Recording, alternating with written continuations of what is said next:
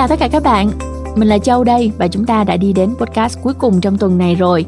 Trong một tuần vừa qua mình hy vọng là các bạn đã có những cái niềm vui cũng như là những cái uh, hoạt động thú vị. Và chính vì là gọi là sắp hết tuần rồi cho nên là mình cũng muốn uh, thư giãn một chút xíu.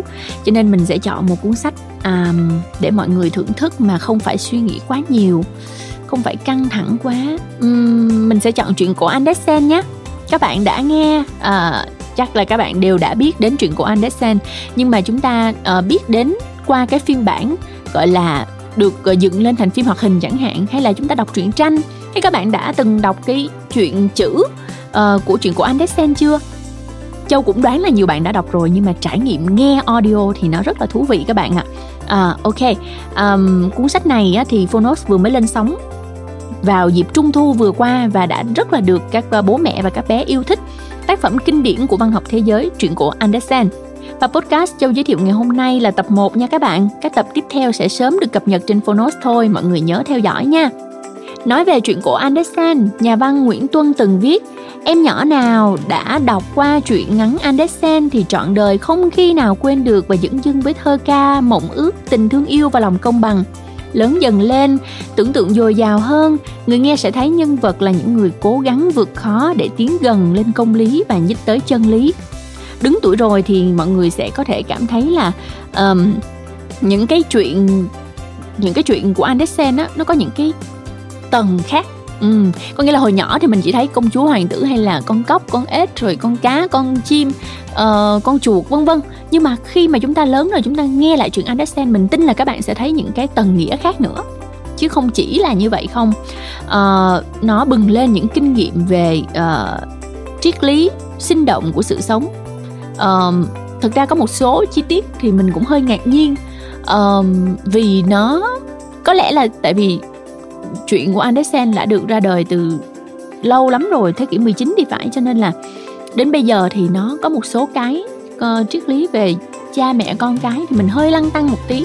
Nhưng mà không thể phủ nhận được là đây là nền tảng của sáng tạo. Rất nhiều rất nhiều những các dân tộc những con người đã sáng tạo nên những cái um, bộ phim những cái chuyện uh, những cái uh, cách giáo dục dựa trên chuyện của Andersen. Đây là một huyền thoại các bạn ạ nên hãy đón nhận nó à, bất chấp là chúng ta có lăng tăng cái gì giống như mình nè. Rồi bây giờ thì châu um, sẽ chia sẻ thêm một điều nữa thôi. À, sau đó thì châu sẽ để các bạn nghe chương 1 nhé. Đây là phiên bản truyện cổ Andersen. Đầy đủ nhất nêu bật được tinh thần bản gốc đan mạch nhất.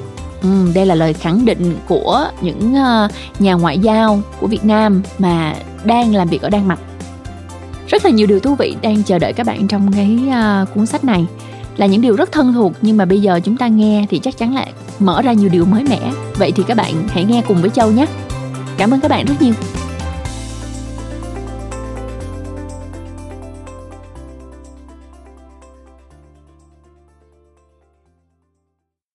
Bạn đang nghe từ Phonos.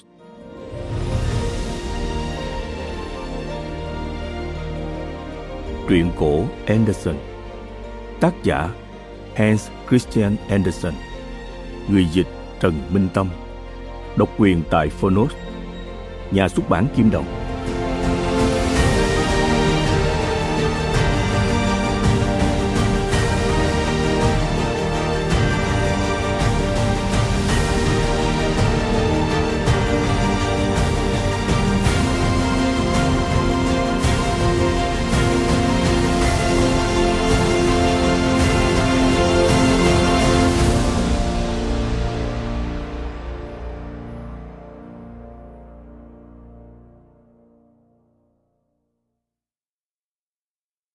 Thư gửi bạn đọc Việt Nam, Copenhagen, Mùa xuân 2002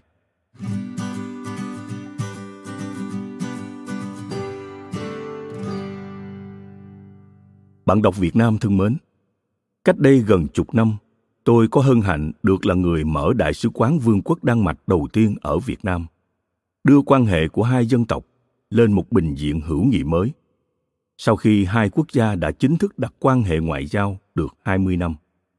Hôm nay, tôi lại có hân hạnh được chị Trần Minh Tâm mời viết tựa cho bản dịch Anderson mới. Tôi rất vui sướng nhận nhiệm vụ ngoại giao nhân dân này. Một nhiệm vụ mang tính văn hóa không có kỳ hạn như nhiệm vụ đại sứ của tôi trước đây. Trong suốt những năm sống ở đất Việt, tôi luôn luôn được nhắc nhở là Anderson rất gần gũi, được đánh giá cao. Không những ở Hà Nội, mà ở khắp mọi nơi trên đất nước Việt Nam bởi đủ mọi tầng lớp nhân dân. Những con số thống kê không đầy đủ, nhưng đã chứng tỏ điều này. Một triệu bản truyện thần tiên của Anderson được in kể từ bản dịch đầu tiên vào năm 1926. Và từ đó, Anderson càng được nhiều người nhắc đến bên cạnh những Victor Hugo, Balzac, Tolstoy, Chekhov, Shakespeare. Truyện Anderson luôn là một phần thời thơ ấu của bất cứ người Đan Mạch nào. Thiên tài của ông khiến sáng tác của ông trở thành bạn đường của nhiều lứa tuổi. Đó không chỉ là những truyện cổ bình thường mà còn chứa đựng nhiều yếu tố huyền thoại, truyền thuyết, phản ánh qua một thế giới không thực, những ước mơ và truyền thống của cả một dân tộc. Có nhiều hình tượng đến nay vẫn còn để lại dấu ấn khó quên như thời chúng được viết ra. Khi đọc bộ quần áo mới của hoàng đế, ta thấy truyện này dường như phù hợp với thời hiện tại hơn là khi Anderson viết vào năm 1837. Ngày nay, chúng ta luôn phải chịu tác động của những màn quảng cáo cung cấp những thông tin về những vật dụng thiết yếu cho cuộc sống. Bằng lời lẽ nhiều khi còn xa sự thực hơn cả lời ca ngợi hàng dệt của gã thợ may trong truyện. Tôi đặc biệt thấy truyện chim họa mi đã ám ảnh tôi suốt cuộc đời tôi nhớ lại hồi nhỏ, khi từ thành phố lớn về nông thôn, phát hiện ra vẻ đẹp của ruộng đồng, rừng cây và tiếng chim ca. Tôi cũng nhớ lại, tôi đã choáng ngợp trước bộ đồ chơi có máy móc đầu tiên như thế nào. Đó là một con chuột chạy được trên sàn nhà. Và sau này, trước những đồ công nghệ hiện đại, còn thần kỳ hơn nữa.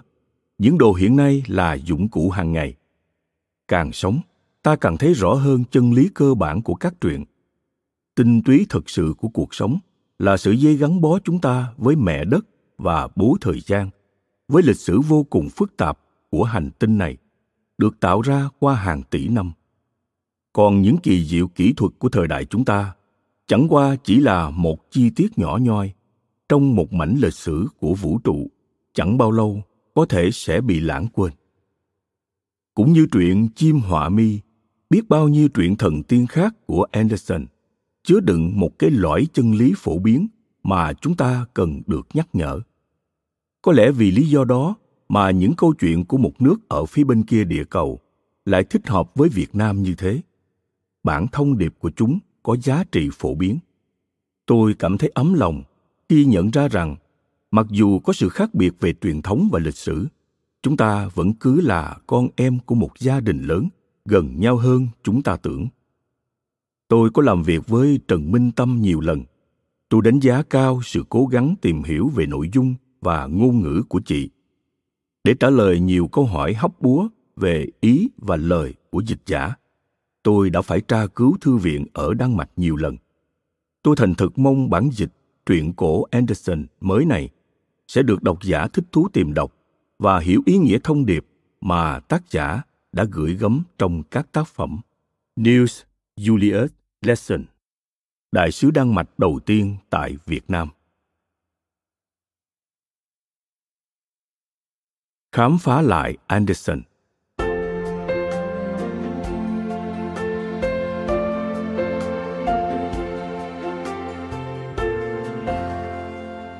Có những tác phẩm cổ điển nổi tiếng quá, đọc đi đọc lại mãi trở thành nhàm.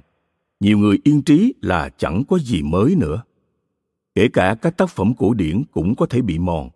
Do đó ở Pháp, có xuất bản một tủ sách tên là Đề cập mới nhằm mang lại cho người đọc một nghệ thuật đọc hay đọc lại để khám phá những cái mới trong những tác phẩm cũ. Thuộc loại này có thể liệt tập truyện của Anderson chúng ta ai đã chẳng từng đọc từ hồi còn bé một vài truyện của ông ít nhất thì cũng là cô bé băng diêm bộ quần áo mới của hoàng đế vịt con xấu xí vân vân. Và khi đã lập gia đình thường ta ít đọc lại anderson. Chỉ mua truyện của ông cho con cháu đọc. Yên trí đó chỉ là truyện thần tiên của trẻ con. Có đôi lúc cũng thấm thía triết lý sâu sắc của một số truyện thế thôi. Nhà văn hans christian andersen sinh năm 1805, mất năm 1875. Có lẽ là một hiện tượng văn học hiếm có trên thế giới. Thường thì các quốc gia đều chọn những công trình xây dựng đồ sộ, những anh hùng cái thế, những chính trị gia xuất sắc, những tướng tài ba để làm biểu trưng. Riêng Đan Mạch chọn đại diện riêng cho mình là một nhà văn, Anderson. Đan Mạch tự gọi là đất nước của Anderson, của nàng tiên cá. Một nước chỉ có hơn 5 triệu dân, tự hào có một nhà văn mà những quốc gia có dân số hàng trăm triệu người không có vinh dự có được. Anderson viết du ký, kịch, tiểu thuyết, làm thơ, nhưng nổi nhất là truyện. Truyện của ông dựa vào truyện dân gian, truyền thuyết, lịch sử, đời sống hàng ngày và cả cuộc đời riêng của tác giả. Ông kể chuyện đời mình như kể chuyện hư cấu trong truyện đời tôi. Những truyện dịch của Trần Minh Tâm được chọn và tham khảo qua nhiều bản dịch Anh văn. Trong số đó, có cả bản ra đời cách đây vài năm, ở quê hương Odense của tác giả, được đánh giá là đầy đủ nhất, nêu bật được tinh thần bản gốc đang mạch nhất. Trong bài giới thiệu đầu sách, một chuyên gia về Anderson, giáo sư E. Bredorf, đã đưa ra một số nhận xét về tính phê phán về vấn đề Anderson bị hiểu nhầm và dịch sai ở nhiều nước. Điều tai hại cho Anderson là ngay khi còn sống, ông đã quá ư nổi tiếng là một nhà văn viết cho thiếu nhi. Cho đến nay, trên thế giới, nhiều độc giả vẫn yên trí như vậy, mà không biết rằng ông còn là một nhà văn xuất sắc đối với cả người lớn. Ông đã viết những truyện thâm thúy chỉ người lớn mới hiểu được, trẻ con không hiểu nổi, hoặc chỉ hiểu một vài cạnh khía. Cũng do thành kiến trên mà hầu như trên thế giới các nhà xuất bản cho ra tuyển tập Anderson chỉ chọn những truyện cho trẻ con, khiến độc giả bị thiệt thòi lớn. Hơn nữa, các bản dịch hầu như không lột tả được văn phong và tính cách Anderson, vừa giản dị, vừa sâu sắc, vừa mơ mộng lãng mạn, vừa hiện thực, vừa bi vừa hài, toát lên tình người, sự lạc quan và lòng khoan dung độ lượng. Tất cả những nhận xét trên hẳn cũng phù hợp với những bản dịch Anderson ở Việt Nam từ trước đến nay. So mấy bản dịch ấy, có lẽ dịch từ tiếng Pháp là chính, hoặc có truyện dịch từ Anh, Nga với bản Odense, thì thấy rất ít truyện cho người lớn. Các dịch giả quá ư tự tiện thêm bớt, bỏ chữ khó, dịch sai nghĩa nhiều. Việc hóa tự do, ít tôn trọng văn phong, chỉ cần kể câu chuyện. Bản dịch Anderson mới này không những lấy các truyện của bản Odense, mà còn thêm một số truyện ở các tập khác, do đó khá đầy đủ truyện cho trẻ con và người lớn. Dịch giả cũng cố gắng thể hiện lại văn phong của Anderson. Hữu Ngọc, Chủ tịch Quỹ Đan Mạch, Phát triển Hợp tác và Giao lưu Văn hóa Việt Nam Đan Mạch.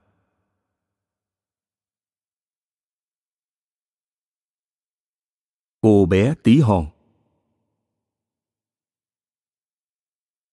Ngày xưa có một người đàn bà mong có một đứa con nhỏ xíu, nhưng không biết phải tìm bé ở đâu. Thế rồi bà đến chỗ mụ phù thủy già và bảo, tôi mong mỏi có một muỗng con, xin bà cho biết tôi có thể tìm nó ở đâu. Mụ phù thủy đáp, ồ cái đó thì không khó gì cả. Cô hãy cầm hạt lúa mạch này, nên nhớ nó không phải là loại mạch mọc ngoài đồng hoặc để nuôi gà đâu đấy nha hãy gieo hạt mạch này xuống đất và cô sẽ thấy điều gì xảy ra. Cảm ơn bà nhiều lắm.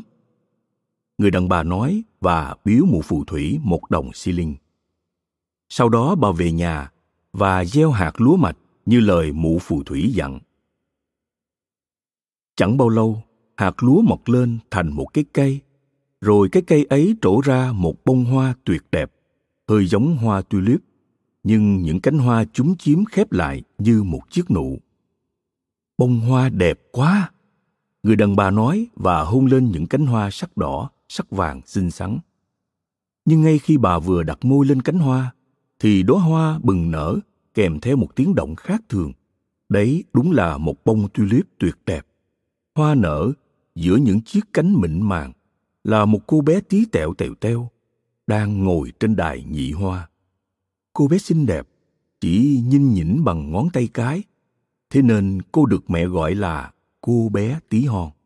Một miếng vỏ quả hồ đào, sơn bóng, được làm nôi cho cô bé. Những cánh hoa chân chim màu xanh dùng làm nệm và một cánh hoa hồng làm chăn để cô bé đắp ngủ khi đêm xuống. Ban ngày cô bé chơi trên mặt chiếc bàn nơi mẹ cô đặt chiếc đĩa đựng đầy nước với những bông hoa tươi thắm cắm viền xung quanh. Giữa chiếc đĩa nổi lên một cánh hoa tulip.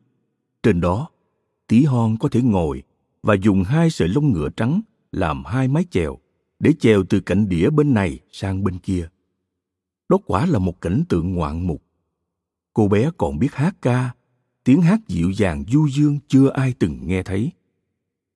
Một đêm, khi cô bé đang nằm ngủ trên chiếc giường xinh xắn của mình, thì có một mụ cốc gớm ghiếc leo qua ô kính vỡ trên cửa sổ vào nhà.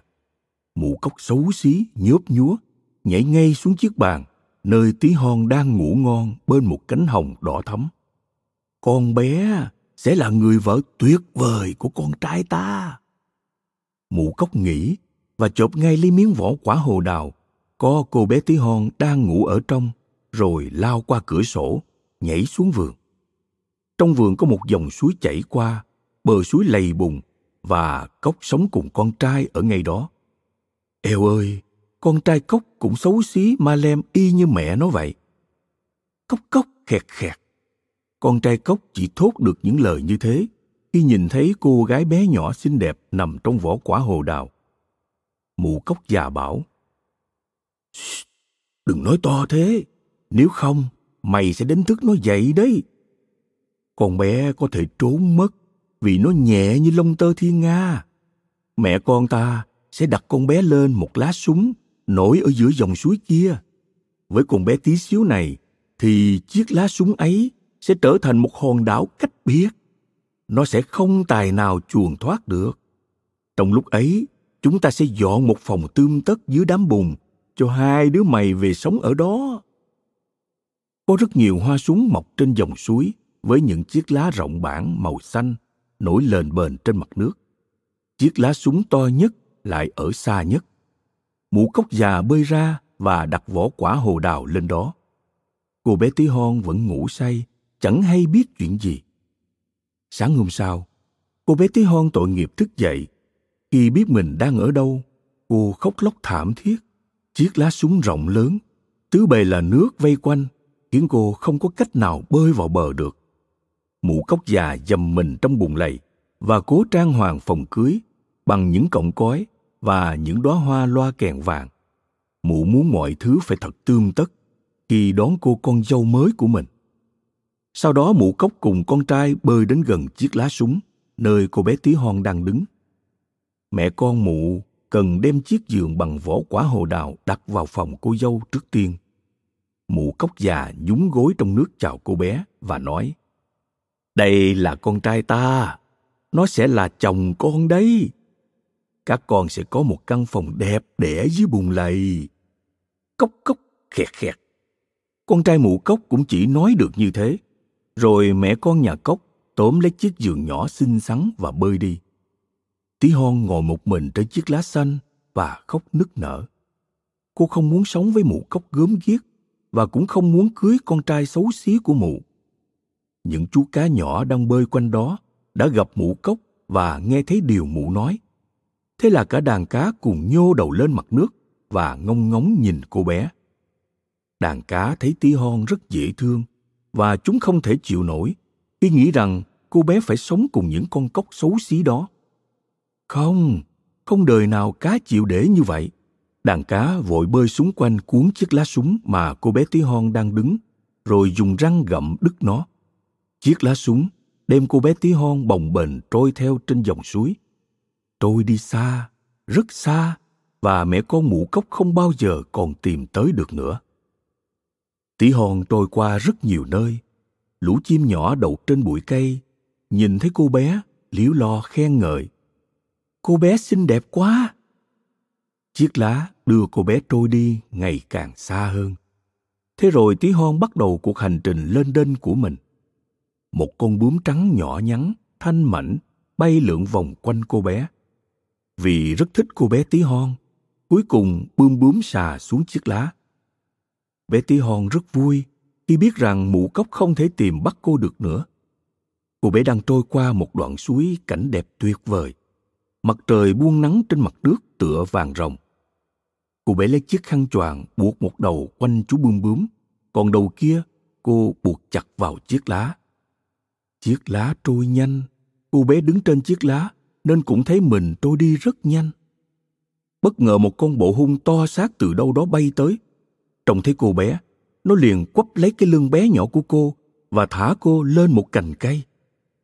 Chiếc lá súng xanh vẫn bập bềnh trôi đi và chú bươm bướm vẫn ở trên đó vì chú đã bị buộc vào lá súng nên không thể tự giải thoát được.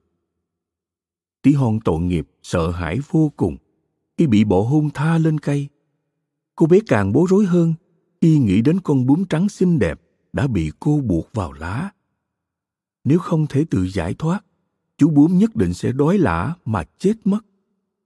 Vậy nhưng điều đó chẳng làm bộ hung mảy may bận tâm. Nó đặt tí hon lên một chiếc lá to nhất, cho cô bé chút phấn hoa và khen cô xinh đẹp, mặc dù trong cô chẳng giống loài bộ hung chút nào. Sau đó, những con bộ hung sống trên cây cùng tới ngắm nghía cô bé. Chúng chầm chầm nhìn tí hon và các quý cô bộ hung run râu bảo. Nó chỉ có hai chân thôi, thật đáng thương quá nó chẳng có cái râu nào bọn bộ hung cứ liên thiên mãi eo nó mỏng quá khiếp cứ như giống người ấy xấu xí quá tất cả các quý cô bộ hung cùng chê bai nhưng con bộ hung đã đem cô bé lên ngọn cây vẫn nghĩ tí hon vô cùng xinh đẹp. Thế rồi khi tất cả các con bộ hung khác cứ lải nhải mãi rằng cô bé vô cùng xấu xí, thì cuối cùng nó cũng nghĩ giống bầy đàn của mình và chẳng thiết gì đến cô bé nữa. Cô bé thích đi đâu tùy ý. Bầy bộ hung quắt cô bé bay xuống khỏi cây và đặt cô trên một bông hoa cúc. Cô bé lại khóc nước nở vì cô nghĩ mình xấu xí đến nỗi bầy bộ hung cũng không muốn dung dưỡng cô mặc dù thực tế thì cho đến lúc đó cô bé đã trở nên xinh đẹp như một đóa hồng yêu kiều nhất. Suốt mùa hè, tí hon tội nghiệp lủi thủi sống một mình trong khu rừng lớn. Cô lấy những lá cỏ bệnh cho mình một cái đệm và treo dưới một chiếc lá chút chít to để nằm tránh mưa. Cô ăn mật hoa, uống sương mai động trên lá cây. Cứ như thế, mùa hè rồi mùa thu trôi qua và giờ mùa đông đã tới, một mùa đông dài dằng dặc và giá lạnh. Tất cả chim chóc đã hót cho cô nghe biết bao bài ca tuyệt vời, giờ đã bay đi trốn rét hết. Cây cối, cỏ hoa dần héo tàn chiếc lá chút chích che chở giúp cô bé ẩn trú bên dưới cũng khô héo dần. Và rồi chỉ còn lại chiếc cuốn vàng úa. Cô bé thấy lạnh thấu xương áo quần cô tả tơi, thân hình tí hon nhỏ xíu, mảnh mai tội nghiệp đến nỗi không chống thì chạy, sẽ đóng băng mà chết. Tuyết bắt đầu rơi. Những bông tuyết rơi xuống người cô bé, tựa như cả một xẻng tuyết to hất vào người lớn. Vì cô bé tí hon không cao hơn ngón tay cái là bao. Cô bé co ro trong chiếc lá khô héo, chẳng có chút hơi ấm nào, và cô run rẩy trong cơn giá lạnh ở ven rừng nơi cô bé trú ẩn có một cánh đồng rộng lớn lúa mì đã gặt lâu rồi giờ chỉ còn trơ những gốc rạ hiếm hoi xuyên lên từ mặt băng tuyết dày cứng. Cánh đồng giống như cả một cánh rừng khi cô bé đi qua. Cô run rẩy vì rét buốt. Rất lâu sau, cô bé mới tới được cửa nhà của chuột đồng. Đó là một cái hốc nhỏ nằm dưới gốc rạ. Dưới đó là một nơi ấm áp với một kho đầy lúa mạch cùng một cái bếp rộng rãi và một phòng ăn thịnh soạn của nhà chuột đồng.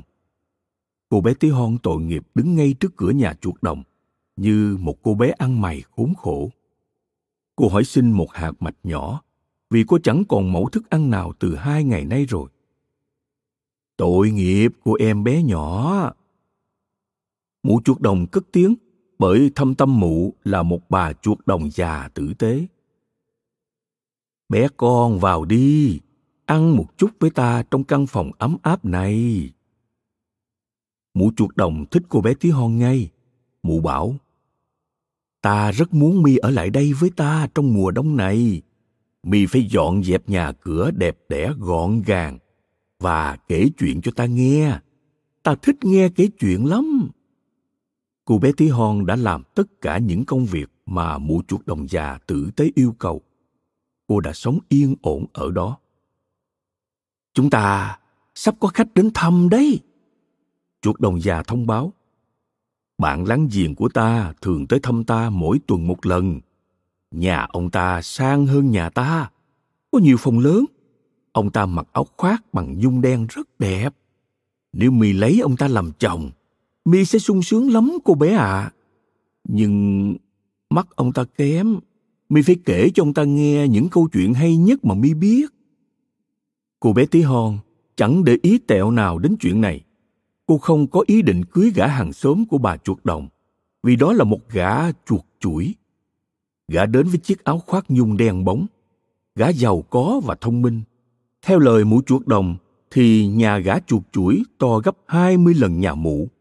Gã chuột chuỗi rất hiểu biết, nhưng không ưa ánh sáng mặt trời và những đóa hoa xinh đẹp. Gã nói đủ điều xấu xa về mặt trời và hoa, dù rằng gã chưa hề nhìn thấy bao giờ. Cô bé Tí Hon buộc phải hát hai bài theo yêu cầu có tựa đề là Bỏ hung ơi, bỏ hung ơi, hãy bay ra khỏi nhà và Thầy tu ra bãi cỏ. Giọng cô bé hay mê ly khiến gã chuột chuỗi mũi lòng ngay, nhưng gã không nói năng gì vì gã vốn rất thận trọng. Gã mới đào một đường hầm dài dưới lòng đất, thông từ nhà gã sang nhà chuột đồng. Chuột đồng và tí hon được mời vào đường hầm và có thể đi dạo bất cứ khi nào họ muốn. Gã chuột chuỗi cũng dặn cả hai, đừng sợ con chim chết nằm trong đường hầm. Đó là con chim thật, có cả mỏ và lông. Có lẽ con chim mới chết khi trời chớm đông và được chôn ở đúng chỗ gã chuột chuỗi đào con đường hầm dưới đất. Chuột chuỗi gặm một miếng gỗ mục đầy lân tinh. Trong bóng tối, miếng gỗ phát sáng như ánh đèn. gãi đi trước để soi đường cho hai vị khách. Đường hầm dài và tối ôm. Khi đến chỗ con chim chết, chuột chuỗi hút chiếc mõm tòe của gã lên trần và duỗi qua mặt đất để tạo một lỗ thủng to, khiến ánh sáng bên ngoài lọt vào. Con chim chết nằm ngay trên nền đường hầm. Đôi cánh xinh xắn co quắp vào hai bên lường, còn đầu và chân co ro dưới bộ lông. Chú chim tội nghiệp chắc bị chết vì giá rét. Tỷ hòn thấy thương chú chim vô cùng.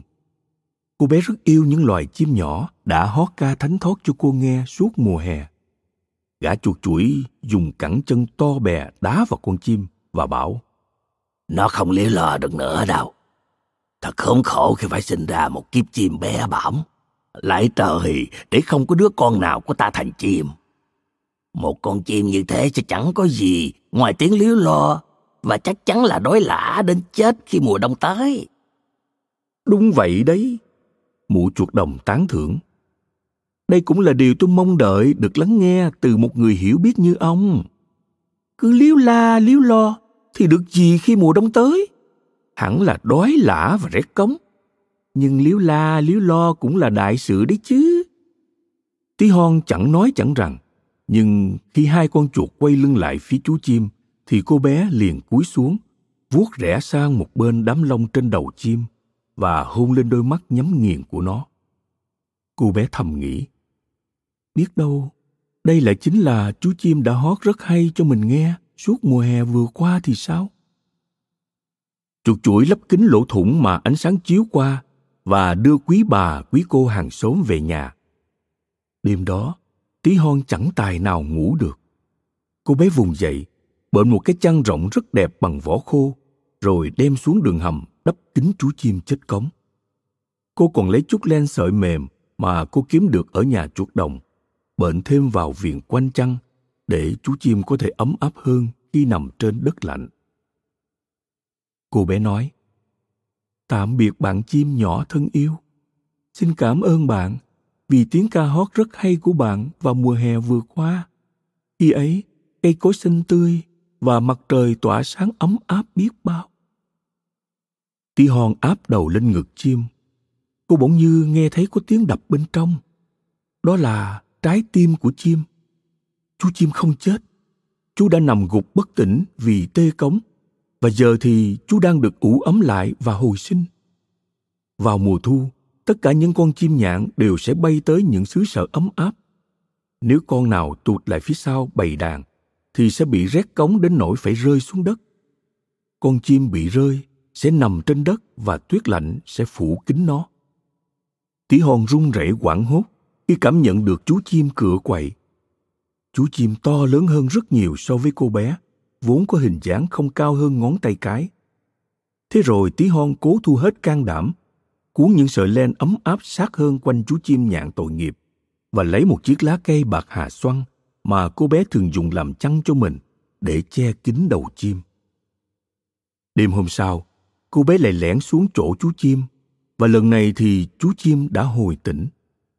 Thế nhưng chú còn yếu ớt nên chỉ có thể mở mắt một thoáng nhìn tí hon đứng đó với mẫu gỗ mục trong tay vì cô bé chẳng có thứ gì có thể tạo ra ánh sáng khác hơn.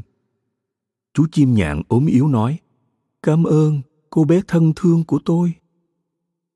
Tôi dễ chịu và ấm áp rồi. Tôi sẽ khỏe lại và có thể lại bay ra chỗ có ánh nắng ấm áp. Cô bé nói, nhưng ngoài kia trời lạnh lắm, tuyết đang rơi và trời băng giá. Hãy ở trong giường ấm của bạn đi, tôi sẽ chăm sóc bạn chu đáo. Rồi cô bé đem cho chim chút nước đựng trong một cánh hoa. Chim uống nước và kể cho cô bé nghe chuyện nó đã bị toạc cánh khi bay qua một bụi gai và do đó không thể bay nhanh như các con chim nhạn khác trong hành trình bay xa, xa mãi tới những xứ sở ấm áp. Cuối cùng chú chim rơi xuống đất. Nó không thể nhớ điều gì sau đó và chẳng biết làm thế nào tới nơi nó muốn. Chú chim nhạn ở lại đường hầm suốt mùa đông. Tí hon đã chăm sóc và rất yêu thương chú. Cả chuột chuỗi lẫn chuột đồng đều không hay biết gì về việc này. Cả hai cũng chẳng thích thú gì với con nhạn tội nghiệp khốn khổ đó. Chẳng bao lâu, mùa xuân đã đến. Mặt trời bắt đầu sưởi ấm mặt đất. Chim nhạn chào tạm biệt tí hon. Cô bé đào thông cái lỗ thủng mà chuột chuỗi đã đào trên nóc hang. Ánh mặt trời chiếu vào lung linh vui vẻ biết bao. Chim nhạn hỏi tí hon có muốn bay cùng nó không? Cô bé có thể ngồi trên lưng nhạn, cả hai sẽ bay đi thật xa, vào tận rừng xanh. Nhưng tí hon biết rằng cô sẽ làm bà chuột đồng tử tế đau lòng nếu cô bỏ đi như thế. Tí hon nói, Không, tôi không thể đi được chim ơi. Thế thì tạm biệt nha. Tạm biệt cô gái tốt bụng thân yêu. Chim nhạn nói khi bay vào ánh nắng chan hòa. Tí hon đầm đấm nhìn theo. Nước mắt ngân ngấn vì cô bé yêu quý chim nhạn biết bao. Chíp chíp, chim nhạn hót vang và bay vào rừng. tỷ hòn thấy buồn vô cùng. Cô bé không bao giờ được phép ra ngoài nắng ấm. Những hạt giống đã được treo ngoài đồng. Phía trên tổ chuột đồng, lúa mạch chắc đã lên rất cao rồi. Cánh đồng trở thành khu rừng rậm với cô bé nhỏ xíu tội nghiệp. Xét cho cùng, dáng dấp chỉ cao hai phân rưỡi. Chuột đồng bảo cô bé, gã láng giềng chuột chuỗi tẻ nhạt chán trường, mặc áo khoác nhung đen, vừa cầu hôn cô bé. Mi sẽ phải may quần áo cưới mùa hè này. Mi sẽ cần hai loại đồ len và vải để tùy dịp mà mặc khi mi làm vợ chuột chuối thế là tí hon phải kéo sợi bằng một cái guồng. Chuột đồng thuê bốn con nhện răng sợi và dệt cả ngày lẫn đêm. Tối tối khách chuột chuỗi vẫn tiếp tục đến đây. Gã luôn miệng nói khi nào hết hè, mặt trời lúc đó sẽ bớt nóng. Còn giờ đây, nó hung nóng mặt đất, khiến đất cứng như đá. Đúng thế, khi mùa hè khép lại, sẽ là đám cưới của gã chuột chuỗi với tí hon. Cô bé chẳng vui chút nào, vì cô thấy chuột chuỗi là một kẻ buồn tẻ khủng khiếp. Mỗi sáng, khi mặt trời mọc và mỗi tối, khi mặt trời lặn cô bé lẻn ra ngoài cửa nhân lúc gió tẻ những bông lúa để nhìn thấy trời xanh biếc Tí hon thấy bên ngoài cuộc sống thật đẹp đẽ sáng sủa và cô bé cũng ao ước gặp lại chú chim nhạn thân yêu lần nữa. Nhưng chú chim không bao giờ trở lại. Chú chim đã bay đi rất xa, vào tận cánh rừng xanh tuyệt vời. Rồi trời lại sang thu. cô bé tí hon đã có đủ những bộ áo quần cô dâu. Chuột đồng bảo cô, còn bốn tuần nữa sẽ tới lễ cưới của mi tí hon òa khóc và nói rằng cô không muốn lấy gã chuột chuỗi tẻ nhạt đó. Chuột đồng nói bẫy nào? Đồ ngốc! Nếu không nghe lời ta sẽ cắn nát mi bằng hàm răng trắng nhỡn của ta đấy. Trời ạ! À, chuột chuỗi là một người chồng cao sang với mi đến nữ hoàng cũng không thể có chiếc áo nhung đen nhánh mà diện nhung ta đâu bếp và kho thức ăn dự trữ của ông ta là nhất đấy. Mi phải cảm ơn thượng đế đã sắp đặt để ông ta cưới mi làm vợ. Rồi ngày cưới cũng đến, chuột chuỗi sẵn sàng đi đón dâu. Cô bé tí hon sẽ phải sống với gã trong hang dưới đất sâu và không bao giờ được ra ngoài vì chuột chuỗi không chịu được ánh sáng ấm áp. Cô bé tội nghiệp buồn bã chào tạm biệt, vầng thái dương rực rỡ vật thể mà lúc cùng sống với bà chuột đồng cô đôi khi vẫn được phép nhìn qua khe cửa. Tạm biệt, mặt trời rực sáng. Cô bé nói và vươn tay về phía mặt trời, rồi bước tần ngần ra khỏi nơi cư ngụ của chuột đồng. Đã hết mùa gặt, chẳng còn gì để lại trên mặt đất ngoài những gốc rạ khô. Cô choàng cánh tay nhỏ xíu quanh một đóa hoa xinh xắn đỏ thắm ở gần bên và thì thầm tạm biệt. Tạm biệt nhé. Hãy chào chim nhạn thân yêu giúp ta. Nếu có dịp gặp lại. Tu huyết tu huyết. Đúng lúc đó, cô bé tí hon nghe thấy tiếng hót líu lo. Cô ngước nhìn lên thấy chim nhạn đang bay ngang trời. Thật may mắn biết bao, chú chim đã trông thấy tí hon và xà xuống. Cô bé kể với chim mọi chuyện, cô không thích lấy gã chuột chuỗi xấu xí kia, không thích sống chui lủi dưới đất sâu nơi mặt trời không bao giờ chiếu sáng. Mỗi lần nghĩ đến những chuyện đó, cô bé lại không thể cầm được nước mắt. Chim nhạn bảo cô bé, mùa đông sắp đến rồi. Tôi sắp đi xa, tới xứ sở ấm áp. Cô bé, hãy đi cùng tôi nhé. Cô có thể ngồi trên lưng tôi, chỉ cần buộc cô bằng chiếc thắt lưng, chúng ta sẽ thoát khỏi gã chuột chuỗi xấu xí cùng cái ổ tối mò của gã ngay thôi. Chúng ta sẽ bay thật xa vượt núi, vượt non, tới xứ sở ấm áp, nơi mặt trời tỏa sáng chói chang hơn nơi đây. Và quanh năm là mùa hè, với vô vàng những bông hoa xinh đẹp. Tí hon nhỏ bé thân yêu ơi, hãy bay cùng tôi nhé. Tôi không bao giờ quên, bạn đã cứu sống tôi khi tôi nằm rét cống trong cái hầm tối tăm ngày trước. Tí hon nói ừ tôi sẽ đi với bạn. Cô bé trèo lên lưng chim, đặt chân lên đôi cánh sải dài và buộc thắt lưng của cô vào một chiếc lông chim chắc chắn nhất. Rồi chim nhạn bay lên cao, bay giữa bầu trời, qua rừng, qua hồ. Chim bay mãi qua những núi non quanh năm tuyết phủ. Tí hon rung lên vì tiết trời lạnh giá. Rồi cô bé rút vào dưới bộ lông ấm áp của chim nhạn và chỉ ló chiếc đầu xinh xinh ra để ngắm nhìn cảnh đẹp lộng lẫy trải dài bên dưới mặt đất kia thế rồi đôi bạn đã bay tới xứ sở ấm áp, nơi đó mặt trời chói chang hơn và bầu trời vẽ như cao gấp đôi nơi họ đã sống. Trên các bờ tường và các triền dốc bạc ngàn những dây nho trắng, nho đen đơm chùm quả chín mọng. Trong những khu rừng, cam, chanh, quả lúc liễu đầy cành, không gian ngào ngạt hương thơm của hoa trường xuân và bạc hà xoăn trẻ con vui vẻ chơi vờn cùng những đàn bướm màu tro, nhưng chim nhạn vẫn bay bay mãi. Và những vùng đất mà chim bay qua càng ngày càng đẹp hơn. Cuối cùng cả hai đến một tòa lâu đài cổ bằng đá cẩm thạch trắng toát, sừng sững giữa vườn cây xanh thấm và nằm cạnh một hồ nước trong xanh. Những thân nho leo uốn quanh những chiếc cột trong tòa lâu đài và ngay trên đỉnh cột là vô số những tổ chim nhạn tổ của chú chim đã cổng tí hon trên lưng cũng ở nơi đó. Chim nhạn giới thiệu, đây là nhà tôi. Cô bé có nhìn thấy những bông hoa tuyệt đẹp ở phía dưới không? Cô hãy chọn một bông và tôi sẽ đặt cô lên đó. Cô sẽ sống ở đó thoải mái, tùy theo ý muốn của mình nha. Tí hon reo lên và vỗ vỗ hai bàn tay xinh xắn bé nhỏ của mình. Thế thì thích quá. Trong tòa lâu đài có một chiếc cột đá to bằng cẩm thạch trắng bị đổ gãy làm ba mảnh từ lâu, nhưng ở hốc chân cột, nhú lên những chùm hoa trắng tuyệt đẹp. Nhạn chở tí hon xà xuống và đặt cô bé vào một cánh hoa xòe mở. Cô bé vô cùng kinh ngạc khi thấy ở giữa bông hoa đó có một chàng trai bé nhỏ, trắng trẻo, trong suốt như thể được làm bằng thủy tinh. Chàng đội chiếc vương miệng xinh xinh bằng vàng, chạm trổ tinh xảo trên đầu, và trên vai chàng là đôi cánh tuyệt đẹp. Chàng không cao lớn hơn tí hon là mấy. Chàng chính là vương thần, phù trợ cho các loài hoa. Trong mỗi bông hoa đều có một nam hoặc nữ thần nhỏ xíu, còn chàng là vua của các vị thần. Tí hon thì thầm với chim nhạn, trời ơi, chàng thật khôi ngô tuấn tú.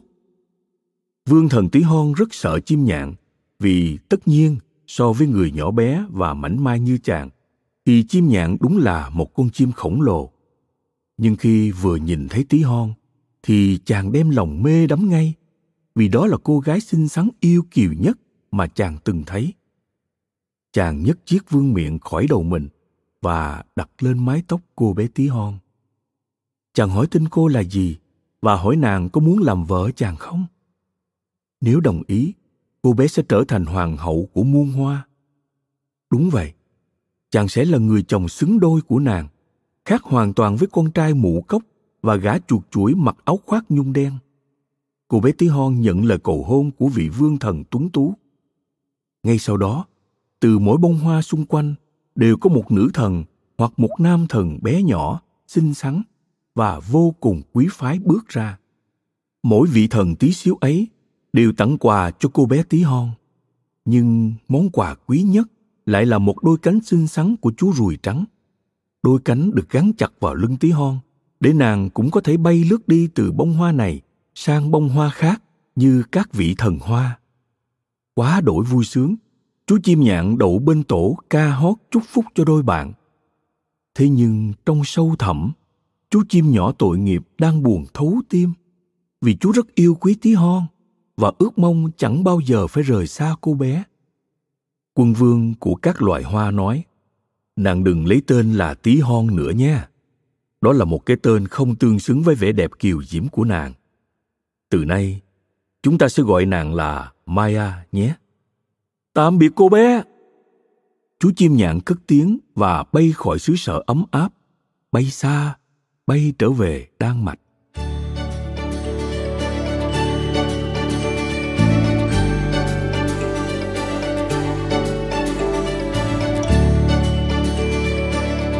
Trên khung cửa sổ một ngôi nhà, có một tổ chim bé bé ở đó. Trong nhà có người đang sống và có thể kể những câu chuyện cổ tích. Tại đó, chú chim nhạn đã líu lo, tu hít, tu hít với ông. Và chính từ nơi đó mà chúng ta được biết đến chuyện kể này. 1835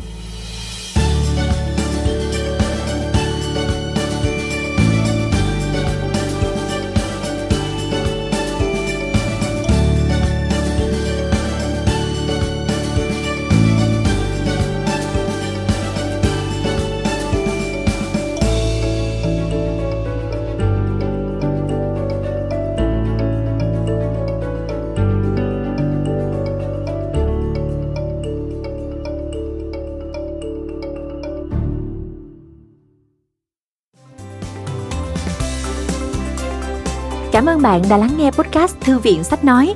Tải ngay ứng dụng Phonos để nghe trọn vẹn sách nói của kỳ này bạn nhé. Hẹn gặp lại bạn trong các podcast sau.